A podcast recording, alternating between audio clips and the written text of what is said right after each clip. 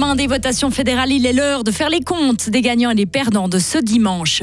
Et un congé parental de 24 semaines, une première votée hier par nos voisins genevois. On fait le point et il a écrit là-haut sur la montagne était un vieux chalet. Un sentier lui est consacré. Il va faire chaud et lourd cet après-midi entre 29 et 32 degrés prévus. Météo complète à la fin du journal de Karine Baumgartner. Bonjour Karine. Bonjour Maurizio, bonjour à toutes et tous.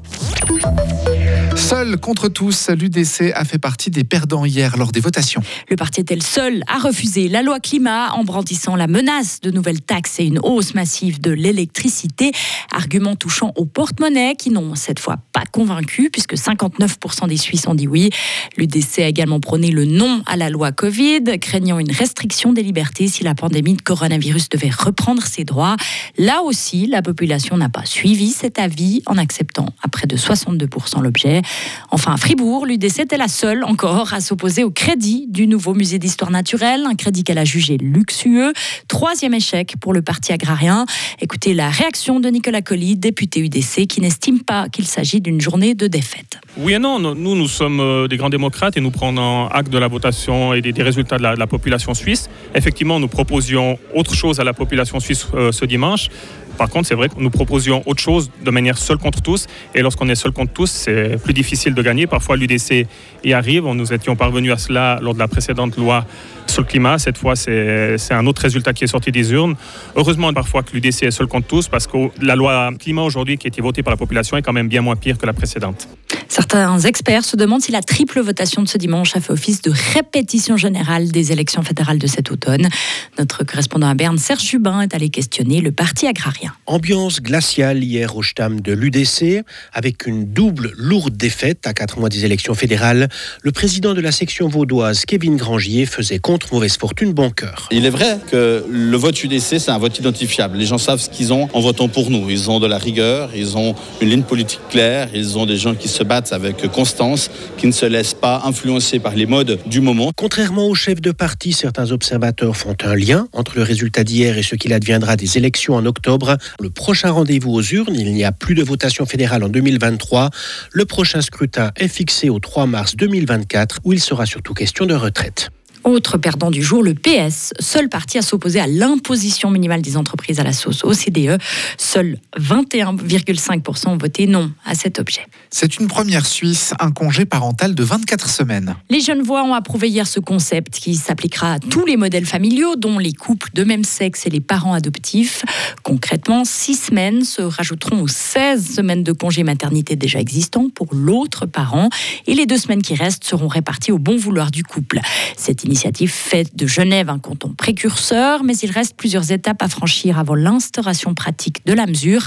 Thierry Apotello, en charge du département genevois de la cohésion sociale. La première d'entre elles est d'obtenir la garantie fédérale s'agissant d'un changement de normes constitutionnelles. Il va falloir ensuite travailler avec une loi d'application et ça va être euh, des enjeux. Le Conseil d'État n'a pas caché euh, les éléments juridiques euh, d'incertitude qu'il va falloir trancher. D'abord, d'admettre que le financement est obligatoire et prévu, que la prise de congé ne l'est pas, donc convaincre les entreprises de donner ce congé fera partie des avantages qu'une entreprise pourra proposer à ses collaboratrices et à ses collaborateurs. Et tout ceci, évidemment, euh, en partenariat avec euh, l'ensemble des, partenaires syndicaux et patronaux, pour nous permettre, évidemment, d'avoir une loi euh, qui concrétise ce congé parental dans les faits et qui paye. Le congé parental sera financé par des cotisations paritaires de 0,15 à 0,2% pour les employés et les employeurs. Mais les entreprises n'auront pas l'obligation d'accorder cette mesure. Mal ficelée, selon ses opposants, Jocelyne Haller du mouvement Ensemble à gauche. C'est quand même un peu particulier de faire voter les gens sur une obligation de payer sans être certain d'avoir en retour la prestation. Donc il y a vraiment quelque chose de distordu dans ce projet. Mais surtout, en plus, ce projet met en péril l'actuelle loi qui finance le congé maternité, qui est un des meilleurs euh, en Suisse. Nous avons un congé maternité de 16 semaines. Or, ce projet prévoit que les femmes puissent renoncer à deux semaines, donc renoncer à cet acquis particulier euh, à Genève.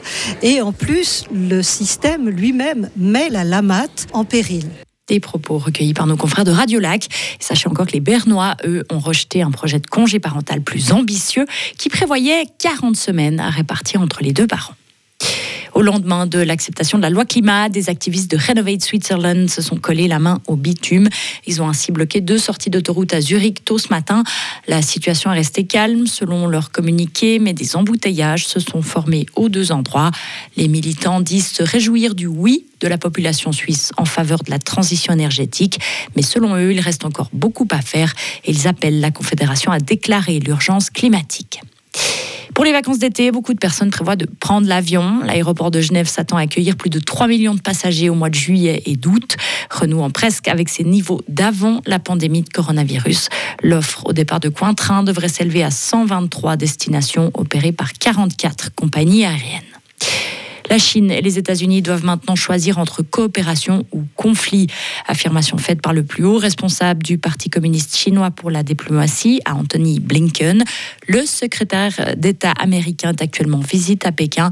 Et entre les deux pays, les relations sont tendues sur de nombreux dossiers. Tout d'abord, la question épineuse de Taïwan, mais aussi les sanctions américaines visant les géants chinois du numérique, le commerce, le traitement de la minorité musulmane des Ouïghours.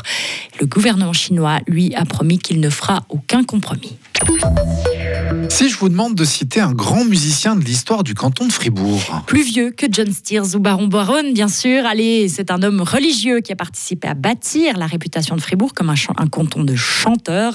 Il s'agit de l'abbé Beauvais, qui a désormais un sentier à son nom à Salles, sa commune d'origine. Il est constitué de plusieurs étapes avec des panneaux explicatifs qui retracent la vie de ce fameux compositeur. Isabelle Sédou est conseillère communale saloise. Elle détaille le but de cette démarche. Ce sera un aspect euh, quelque peu touristique, quelque chose du patrimoine finalement qui, qui, est remis en avant. Ça permettra de faire reconnaître euh, un petit peu plus euh, la commune de Salles parce que finalement on est euh, aux frontières de la Glane et de la Veuvez, mais on fait bien partie de la Gruyère et du coup ça amènera des gens vers notre commune. Et au cas où ce nom ne vous parlerait pas du tout, l'abbé Beauvais est le compositeur du Vieux Chalet. Là-haut sur la montagne. Voilà, ça vous revient? Complètement. Complètement, merci. Vous m'avez bien laissé toute seule me ridiculiser. Merci Maurizio. Retrouvez toute l'info sur frappe et frappe.ch.